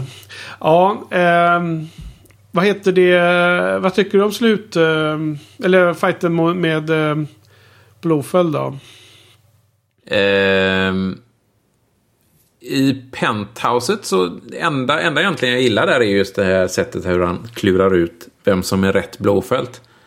Han sparkar ah. på katten och så var det fel katt. Liksom. Det, det är lite roligt. Just eh, det. Men sen när de väl åker vidare till... Eh, om man tänker slutfighten på oljeplattformen. Om det är den du tänker på. Nej, jag tänker att han är uppe, i, uh, han är uppe där. Det är precis så här, right idea Mr Bond. But wrong pussy, säger han. Precis. Ja, så det har ju Blofeld eh, förekommit honom där. Ja, precis. Mm. Ja, nej men eh, den miljön och Villans läge. Jag kommer tänka på scenen bara för Ken Adam var egentligen. Mm. Ja. Nej, men det, tyvärr är det ju så att den där scenen hade varit mycket bättre om eh, han som spelar Blofeld hade varit mer... Eh, menacing, vad heter det, elak liksom. Mer mm. karismatisk men ändå var galen men ändå elak liksom. Riktigt, ett riktigt hot så. Mm. Eh, men eh, senare så tar de sig ut till någon eh, oljeborrplattform där hela den här skimen ska sättas i eh, på plats då, då av Blofeld. Hans, eh, hans eh, hideaway där ute. Och det blir en sån liten attack igen. Det har ju varit många filmer i rad nu när Bond har eh, ja, alltså folk som kommer och luftsätts. Jag tänkte det. Men, men i det här fallet så, så landsätts de ju inte utan det är bara här. De skjuter ju bara från helikoptern. Så det blir inte Jaha. lika roligt eh, liksom, ja. så som det varit de sista filmerna. Men eh, här blir det bara att skjuta från, från helikoptern. Ja, alltså tyvärr har vi en så här jättedålig grej där när Bond hoppar ner, eh, kommer ner i fallskärm och sen så har han någon boll som han springer in mm. och, och träffar helt rätt. Ja, vilken tur. Han, han springer, han, det finns, verkar inte finnas något fönster i den här bollen. Men ändå går han åt rätt håll och sen rätt in i att det fanns en sån uh, perfekt där. En, en sån docka som var anpassad för den här bollen. Ja. Och, liksom, och han är en, en sjömil bort, minst. Uh, han springer i blindo där inne. Vilken, vilken kille. Han är så himla duktig alltså. Han är ju det. Han är ju det. Ja. Lite, lite ja. så. Nej, men det här, jag måste ändå säga att det här är en av de sämre eh, avslutningsscenerna. Av mm. det vi har sett. Så är det absolut. Och, och sättet han han ska, om, om vi bortser bara från den här gömma kassetten-leken som bara är konstig. Um, så hur, hur han avslutar Blowfelt då. Återigen, han har pratat med Blowfelt flera gånger och inte tagit upp Tracy en enda gång. Jag, retar mig hela tiden på det. Eh, och, så, och så dödar han Blowfelt genom att ta hans lilla båt och slänger in den i en vägg liksom ett par gånger. Mm.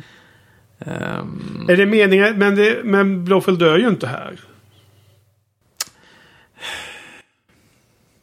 I, i filmvärlden. Vi, vi, vi, vi kanske inte har så jättemycket mer att säga om filmen snart. Så får vi prata om boken. För jag är väldigt nyfiken på det nu. Mm. Framförallt att lyfta lite eh, vad som skiljer sig och så. Men i filmvärlden så känner jag som att eh, det är ingen död kropp. Vi har inte sett en död eh, Blåfäll ännu. Och speciellt med tanke på mm. ur dödlig synvinkel så vill jag med, med bestämdhet hävda att han inte är död här. Nej, jag skulle väl säga att eftersom han egentligen inte dyker upp igen på riktigt i de här filmerna förrän de gör en omstart. Eh, för jag är ju... Eh, vi är lite annorlunda vad vi kände med For Your Eyes Only där. Eh, mm. Ur deras synvinkel. Då får, vi ta den, får vi ta den episka battle mellan dig och mig diskutera det på pre-title-scenen i Ur dödlig synvinkel. Så får vi ta den. Ja, om några veckor så, ja. så kommer den. Stay tuned. Ja det, ja, det är inte så långt bort. Eller jo, det är det va? Det är ja, ganska det är bra. väl... Vi ska väl igenom åtminstone... Fem. Fyra. Fem, fem filmer till eller någonting. Eller fyra, ja. Fyra, ja, det är det väl ja. femte efter. Fjärde efter. Mm. Ja, okej. Okay. Nej, men jag tycker inte att det är så superbra och så. Men, men det här, okej, okay, du, eh, den här med kassetterna. Alltså det skulle kunna ha varit en bra idé. Det här med hur många gånger man kan byta och vem är det som har koll på vilka som är riktiga och sådär. Ja, det, absolut. Just det här. Vilken kassett är riktig, vilken kassett är inte mm. riktig. Det hade kunnat göras jättebra tror jag. Det finns ju många filmer som, som de gör det här på. Ja, klassiskt från eh, Flykten från New York. Har vi den där kassetten. Uh, ja, precis. Som är liksom en sån, exakt sån. Är det rätt kassett då går ju Snake Plissken och förstör det riktiga i slutet. Ja. Med det här talet som är till uh, ja, Precis. Det, det, det, är ett annat exempel jag kommer att tänka på nu. Det är från Bondvärlden faktiskt. Jag vet inte om du kommer ihåg det med Golden Eye. Så finns det en, en eh, penna som man, man klickar på en visst antal gånger så sprängs ja, den.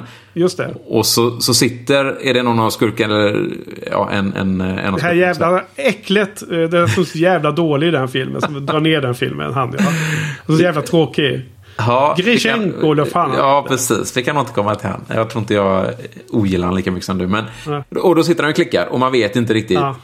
hur ja, Bond, Bond, Bond har koll på det. Ja. Han tittar ju hela tiden. Många ja, vi får, uh, vi får se om, om man har koll eller inte. Vi kan återkomma till det. Jag, ja, okay. Det kan vara så. Jag minns ja, inte exakt. Jag kommer ihåg att han Bond håller det under uppsikt i alla fall. Det ja, det gör han. Definitivt. Mm. Uh, Mm. Det är en, en av Qs gadgets här såklart. Då. Så. Ja, ehm, nej men det... Hon behandlas dåligt tycker du och det, det, det köper jag rakt av. Liksom. Jag tror att det är så att man ändå, även om jag nu uppfattar filmen som bättre än vad jag kommer ihåg den, så är det ju ändå så att man... Andra halvan, man zonar väl ut lite ska, om man ska vara ärlig. Liksom. Man är inte riktigt på topp, tipptopp. Liksom. Det, det, det, känns aldrig spännande. Det känns inte som att det är eh, på riktigt, riktigt liksom.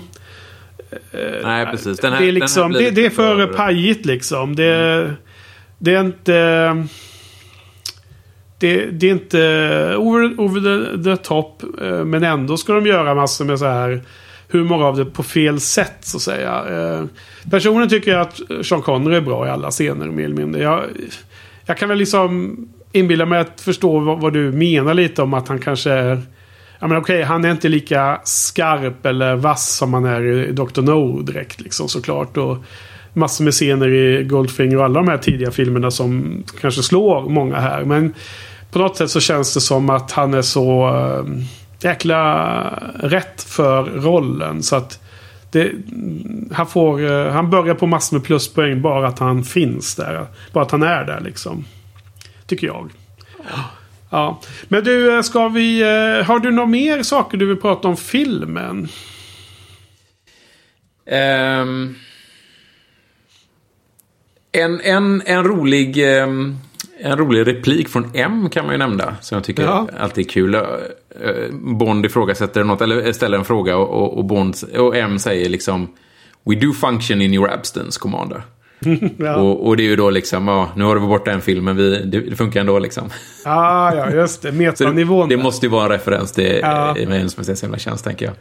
Ja, just det. Um, Den såg inte jag. Det är klart nej. det kan vara. Ja, det, det måste det väl vara. Och um, M är också lite störd på Bond för att Bond är så jäkla påläst på allting. Och så fast, in, Bond... fast inte för, på diamanter och han är väldigt nöjd över att han äntligen ja. något som... Precis. Ja. Eh, jo, allra sista scenen där på, på, kryss, eller på farty, fartyget där Bond mm. och Tiffany ska åka till England gissar jag. Och sånt där. Mm. Och så tar han livet av Mr Kid och Mr Winter till slut. Den är ju sämst i hela filmen alltså. Den är inte bra. Låt oss stanna där. Nej, den ja. är inte bra. Okej. Okay. Den blir bara konstig. Nej, den Vi bara bli... säger det. Ja. ja. Um, Scenen finns ju i boken, vi kommer ju strax till det. Men, okay. eh, jag tänkte inte ta upp det så, men, men den finns i boken. Men det känns som att den är bättre i boken än den är. Ja, den ja vad, vad säger vi då om en film som detta? Vad har du för något betyg på den här då? Jag, jag tror att jag vet vad du ska säga. Eh, jag har ju väldigt svårt att sätta ettor, så jag, jag sätter nog en svag tvåa på den, på den här. Mm. Ja, jag förstår det. För att du hade ju även någon tidigare här om det var Dr. No. Nej, så här, Goldfinger som du var på stark tvåa. Så att mm. det här känns som att du tycker det var mycket sämre.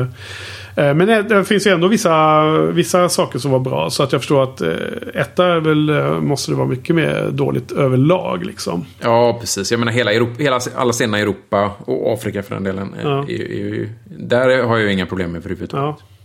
Nej men jag är nog lustigt nog lite varmare för den här filmen. Uh, igår kväll så kände jag lite som att den är nog 3 av 5. Men nu när jag tänkt igenom och också hört lite och vi har pratat igenom så mycket detaljer runt det här så känner jag ju själv att jag har ju mig, mig själv liksom hålla med om eller addera saker som inte var speciellt bra i den här filmen. Så jag vill nog ge den en tvåa.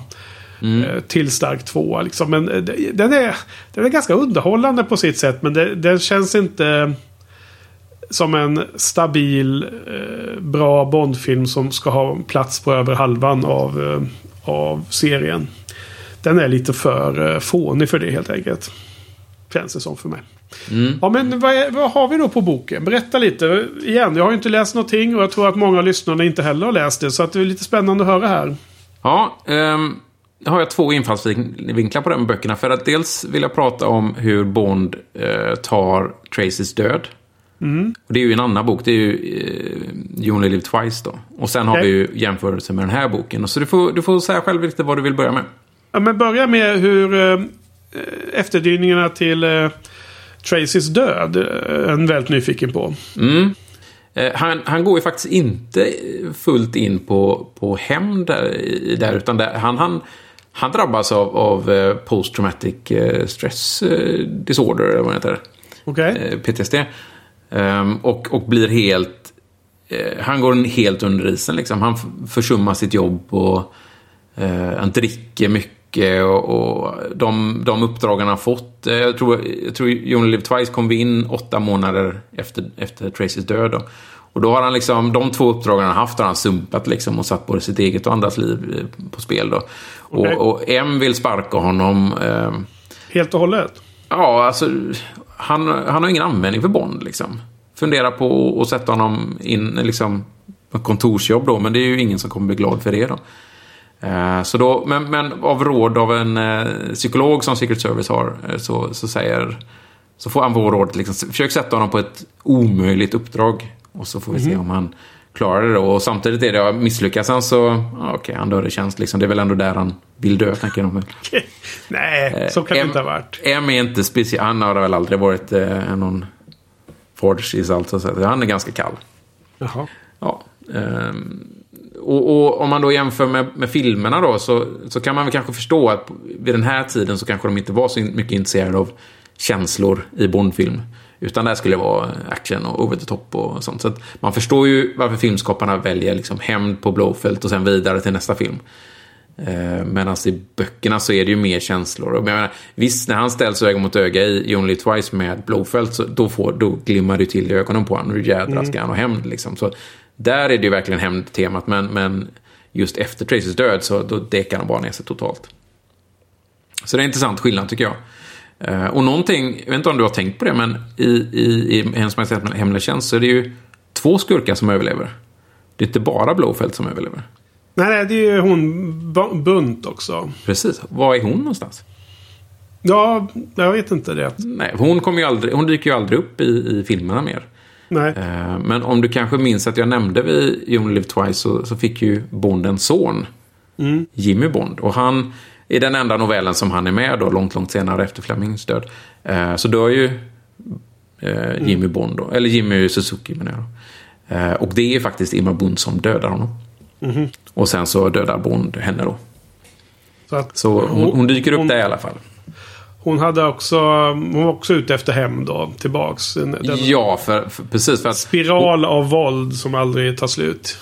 Precis, för hon var ju också med i You Only Live Twice. Eh, och eh, ser egentligen på när Bond dödar Blowfelt, liksom stryper honom. Mm.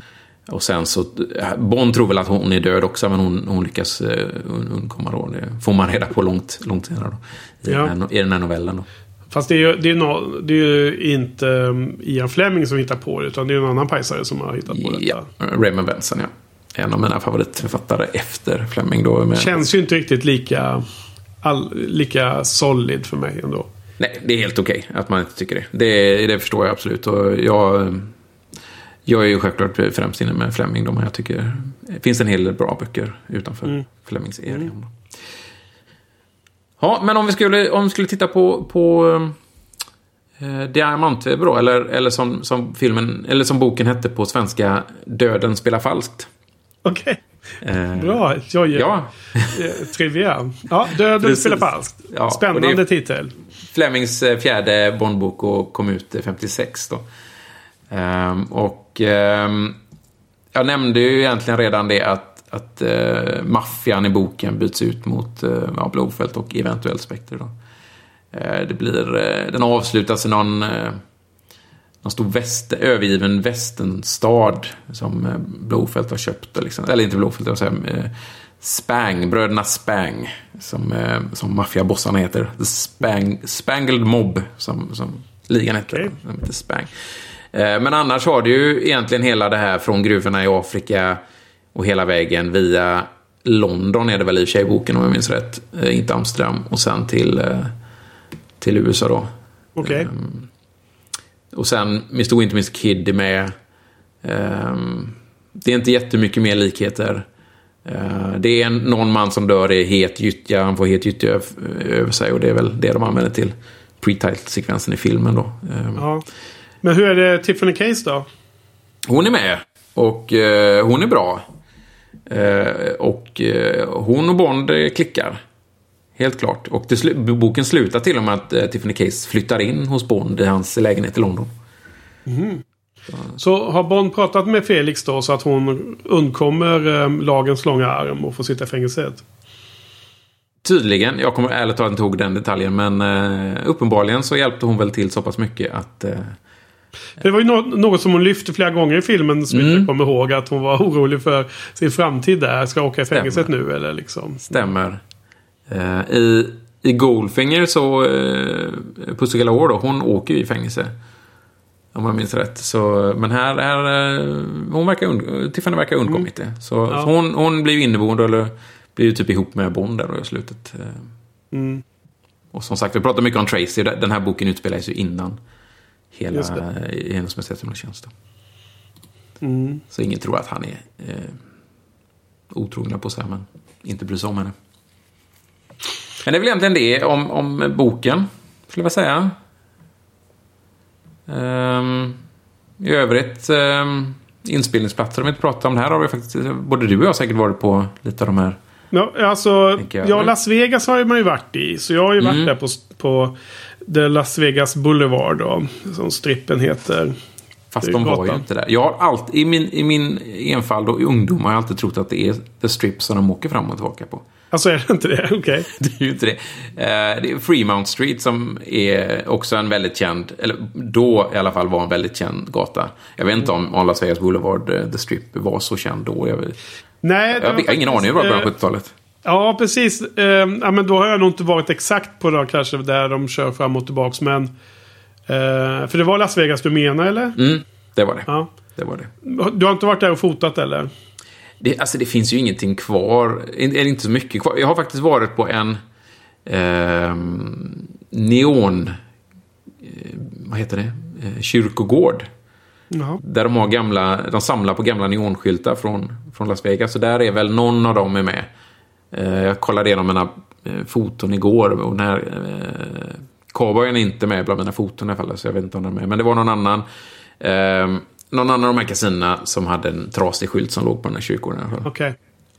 Ja, alltså. Eh, jag lade märke till att det fanns. De panorerade ut någon gång och då såg man. Eh, någon stor byggnad, typ ett hotell. Och sen såg man att det var tomma tomter. Mm. De, de, går upp i luften väldigt snabbt, alltså när man har kameravinkel. Liksom. Mm. Och jag bara tänker det att självklart måste man ju ha anlagt staden väldigt tidigt för att få plats med de här jättestora eh, tomterna. Det är jättegigantiska hotell du vet, mm. med en jättestor eh, fontän framför. Eller ett, eh, en, en, en, kopia på Eiffeltornet och en kopia på en eh, sån här eh, pyramid och allt vad det är som ja, är ja. framför. Någon har väl något stort sjö, sjörövarskepp och allt vad det är. Så att de, eh, de platserna måste ju man ha tagit höjd för. Eller tagit yta, anlagt yta liksom. Färdigt De är jättestora liksom de här. Eh, fast, eller de här eh, de här tomterna. Så, att, ja. så om jag gör en bred gata. Och det är precis samma sak faktiskt. Att redan på 1800-talet så gjorde man ju i Paris. Du vet Champs-Élysées. Mm. Gjordes ju jättebred. Mm. Och helt rak. Alltså långt innan stan var stor. Jag såg någon sån bild. En sån typ eh, detaljerad karta över staden från Paris när det var mer än hundra år gammalt. Mm. Och då var liksom staden mycket, mycket mindre. Men det var så här, den här groteskt stora gatan mitt i allt. Ja. Som nu då, miljonstaden då har liksom en normal storlek. Den, den känns rimlig. Men det, det, gjorde, det gjorde det inte då på 1800-talet. Så att det är ändå ett fram, en, en, en insikt eller liksom att, eh, att, att, att eh, Uh, ja, väldigt intressant att någon har tänkt ut det och jag, bestämma det. Jag har alltid tänkt att anledningen till att, att till såna, så, speciellt Champs-Élysées är stor på grund av att där skulle det få plats med stora arméparader. Jo men det kan ju vara, alltså, jag vet inte varför man valde att göra så här men det, men det har väl säkert att göra med någon eh, kung eller kejsare eller vad man ändå hade. Kungar är det väl mest i eh, Frankrike förutom Napoleon gissar jag. Men att det är någon då som vill ha det för, för sådana syften. Men det är ändå någon som någon arkitekt eller någon stadsarkitekt som har ritat upp det och som man har bestämt att här får man inte bygga för tajt. Nej. För då kan man inte ha den eh, vägen där sen. Utan då måste man börja riva saker. Eh, och det, jag fick en sån eh, vibe även, även från filmen här. Att det, det såg ut som att det här är nog eh, du vet, tidigt 70-tal. Det är som har hunnit byggas hur mycket som helst sedan dess. Mm. Och fyllas på. Så att det är liksom en ofullfärdig eh, byggd eh, Las Vegas vi ser i det här. Då. Ja, precis. Eh, han är ju i Amsterdam en kort eh, stund också. Ja. Och där är ju en plats som han har varit på. Har du fotat eh, samma vinklar och sånt eller? Jajamän. Jag Okej, sprang en, en hel dag och eh, tittade. Eh, de, de nämner ju även den här Skinny Bridge. Eh, pratar de ju om. Ja. Eh, när de, när de eh, fiskar upp eh, stackars Mr Whistler från, från vattnet. Ja. Så där stod jag ju och... Ja, om du kommer ihåg eh, Kid och Win, Ja. Mr Kid och Mr Wint står ju även på den här Skinny Bridge och, tar kort på när de lyfter upp henne i vattnet. Så där uppe på den bron var jag ju. Nej, okej. Ja, okej. Men jag, på där uppe på den bron var jag och så tog jag även kort på typ där den promen var där de lyfte upp henne. Och sen även Tiffany, hemma hos Tiffany då. Eh, har jag varit utanför och eh, såg säkert ut som någon eh, mysko-man eh, som någon stalker. eh, Sprang väldigt Och- mycket runt. eh, Några där. jäkla freak som stod där i Ja, någon äcklig överrock och fotade. Typ. Fotade väldigt mycket. Så det, var, så det kändes väldigt skumt. Men det var kul att, att se. Och det, man såg en finns, eld- finns det någon exteriör som, som är igenkännbar alltså? Jag kommer inte ihåg detta. Nej, det är väl ing- inget... Det är ju inte någon Eiffeltorn eller någonting. Men, men man, han kom ju med någon bil och åker till... Eh, eh, fram till hennes port. Så det är ju väldigt igenkännbart när man kommer tillbaka dit. Där har jag lite foton av porten Ja, okej. och den här Ja. åker. Men det är ju inte... Det är liksom inget känt. i- Ja, nej, jag, jag har ju varit i Amsterdam men jag har ju inga tankar på Bond locations när jag varit där. Då, då, men så. Har du varit på något mer ställe från filmen eller? Nej, eh, det är väl egentligen där de spelat in. Jag menar, de, de är ju på... De är väl på, antar jag, LAX, eh, Los Angeles flygplatsen där. Men det är ju... Där har man väl landat, men... Ja, de är så i någon hangar där. Jag vet inte om det är inspelat i där heller. Men, nej, utan det är ju det. Eh, Las Vegas har som sagt, och sen just eh, pinpointat en del sites på, i Amsterdam. Ja, nej men eh, okej. Eh, jag har kollat lite på den här Inside eh, Diamonds Are Forever dokumentären som var drygt 30 minuter tror jag den här gången. Eh, hittar jag den på YouTube kommer jag länka till den också i show notes på shinypodden.se. Jag uppmanar alla att gå in och titta där. Både på foton då som du ibland bidrar med Patrik från dina resor där du fotar Bond locations och även att vi lägger upp eh, sådana eh, clips. Till exempel eh, YouTube om man hittar de här dokumentärerna. För, om folk vill se det som vi pratade om. Här är det ju då sista filmen eh, eh, från E.ON med Sean Connery. Så att då hade man lagt in lite eh, ett, ett collage, potpurri eller vad man ska kalla det av kommentarer från hans kvinnliga eh, mot, mot eh, skådespelerskor som han spelat mot. Och jag menar väldigt eh, slående om hur alla tycker att, att det var så underbart att spela mot Sean Connery. Man blir ju liksom eh, lite blöd över det. Man, det blir ju lite så här ett avsked här då. då och det, det ingår i den här bakom filmen. Och det, det tycker jag är väldigt trevligt. Man får en känsla av att han eh, var lätt att jobba med och var kul att jobba med. Och att det var bidrog till eh, eh stämningen på filmen så. Som vi har pratat om tidigare. Att det, det, det känns ofta som att de har haft det kul. Eh, sen så kanske det fanns andra aspekter då som han störde sig på. Det har vi bland annat nämnt. Eh, med eh, berömmelsen så. Inte kunna komma undan massmedia och paparazzis och sådana saker. Och sen eventuellt om man hade problem med producenter eller the, the powers that be. Det finns ju, finns ju producenter över producenter också ju. Det finns ju Ja, hela precis. United Artists. Även om vi var dumma nog att kalla det för um, Universal någon annan gång. Pinsamt. Eh, då, fi, då fick vi administrera självpålagda sådana här spöstraff den, Ja. den kvällen. Det gjorde vi. Eh, så. Men alltså, jag tycker att det var, det var trevligt att se den. Den är inte superbra tycker jag inte. eh, Jämfört med några andra som varit bättre. Men det var lite så kul som en av, avskeds eh, hommage till Sean Connery i den här serien. Kan, jag- kan jag tycka att man kan se den här eh, Inside-filmen av. Eh, sen vid sidan av det då så glömde jag ju lyfta en sak. Eh, för här är det ju en scen som vi inte pratar om så mycket. En kort scen när de är- de är på en cirkus. Ja. Och eh, jag hatar det här när de har eh, elefanter på cirkus. Ja, jag tänkte också på, på elefantscenen. Ja. Jag bara kände, nej, tänkte jag bara. Ja, precis. För att förra gången så pratade vi om tjurfäktning. Det kan man ju mm. hata ganska mycket. Men jag hatar att ha elefanter på cirkusar och eller fång, fångenskap på andra sätt ännu mer. Mm. Än mm. tjurfäktning. Okay. Eh, för de är så mäktiga och de är så, eh, har så hög nivå intelligens och empati eh, som djurart. Och sen att hålla dem eh, livstidsfångar bakom eh, järngaller är ju helt oacceptabelt tycker jag. Berätta mer roliga grejer. Jag, jag har nog inte så mycket mer notes kvar nämligen. Inte du heller? Nej. Um, ska, vi, ska vi hitta på någonting? Oscarsnominering för bästa ljud. Um tar jag från botten av, botten av tunnan här. Men, men vad, vad, hade de för jävla usla filmer det året då? Som inte hade något bra ljud? Så, så att en Bond-film helt plötsligt ska bubbla upp. Och vara men det är, väl sån, det är väl sådana Oscarsnomineringar får för känns som. Ljud och låt och specialeffekter och så. Men... Jo. Jag tänkte på det, Q var ute på location igen. Jag har inte tänkt på hur ofta han är ute i fältet. Men han har ju varit ute i fältet nu flera filmer rad. Och så när jag börjar titta framåt så han är ju i fältet flera gånger i flera filmer framåt också. Då. Vad, gör, vad gör han i den här filmen? Han, eh, han, det är, dels har han ju en scen hemma där han pratar telefon gör han väl med, med Bond om jag minns rätt. Men han, eh, han, han spelar ju bland annat eh, på enarmade banditer. Ja, men det är ju faktiskt en rolig scen ju. Han har uppfunnit en liten manik så att han mm. lurar systemet eller fuskar. Ja, precis. Det, det är ju kul, ja. ja.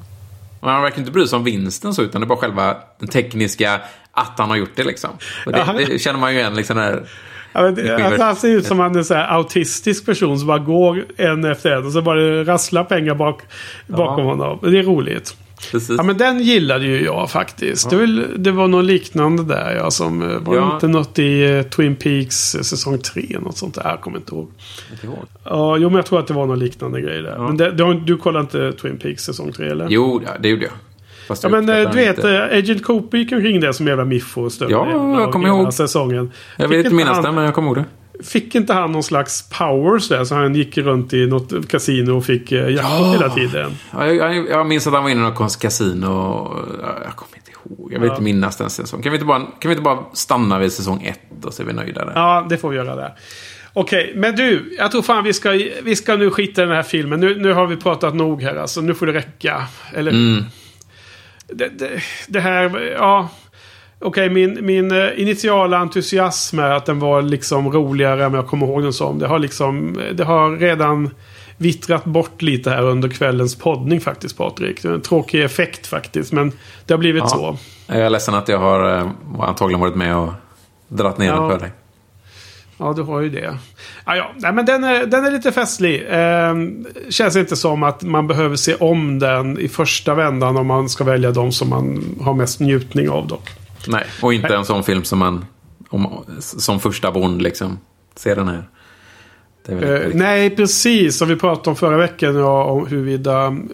Hennes Majestäts Hemliga Tjänst var en bra första film. Som det då svaret var nej. Så är kanske här inte heller en representativ eller bra in ingång. Nej. Det håller jag helt med. Av en annan anledning då, om man säger så.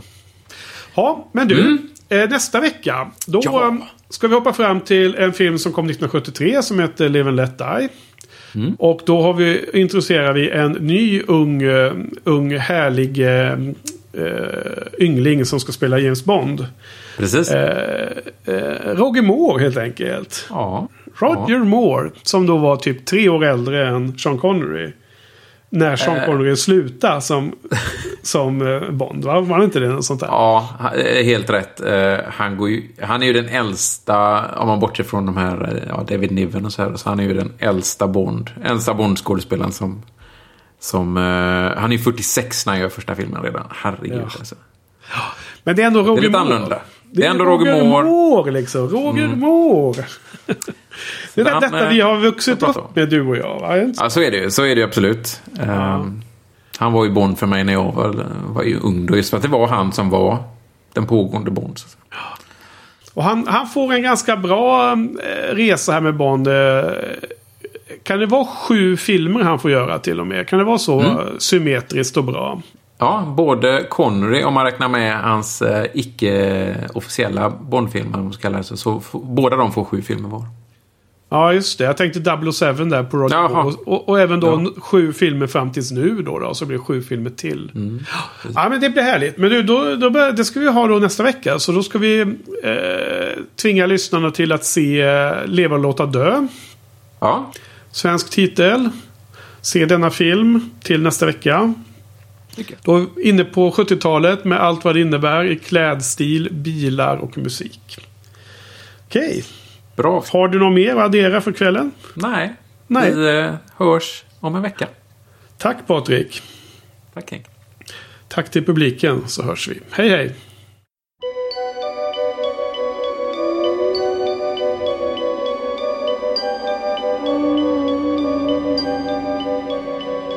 Diamonds are forever They are all I need to please me can stimulate and tease me.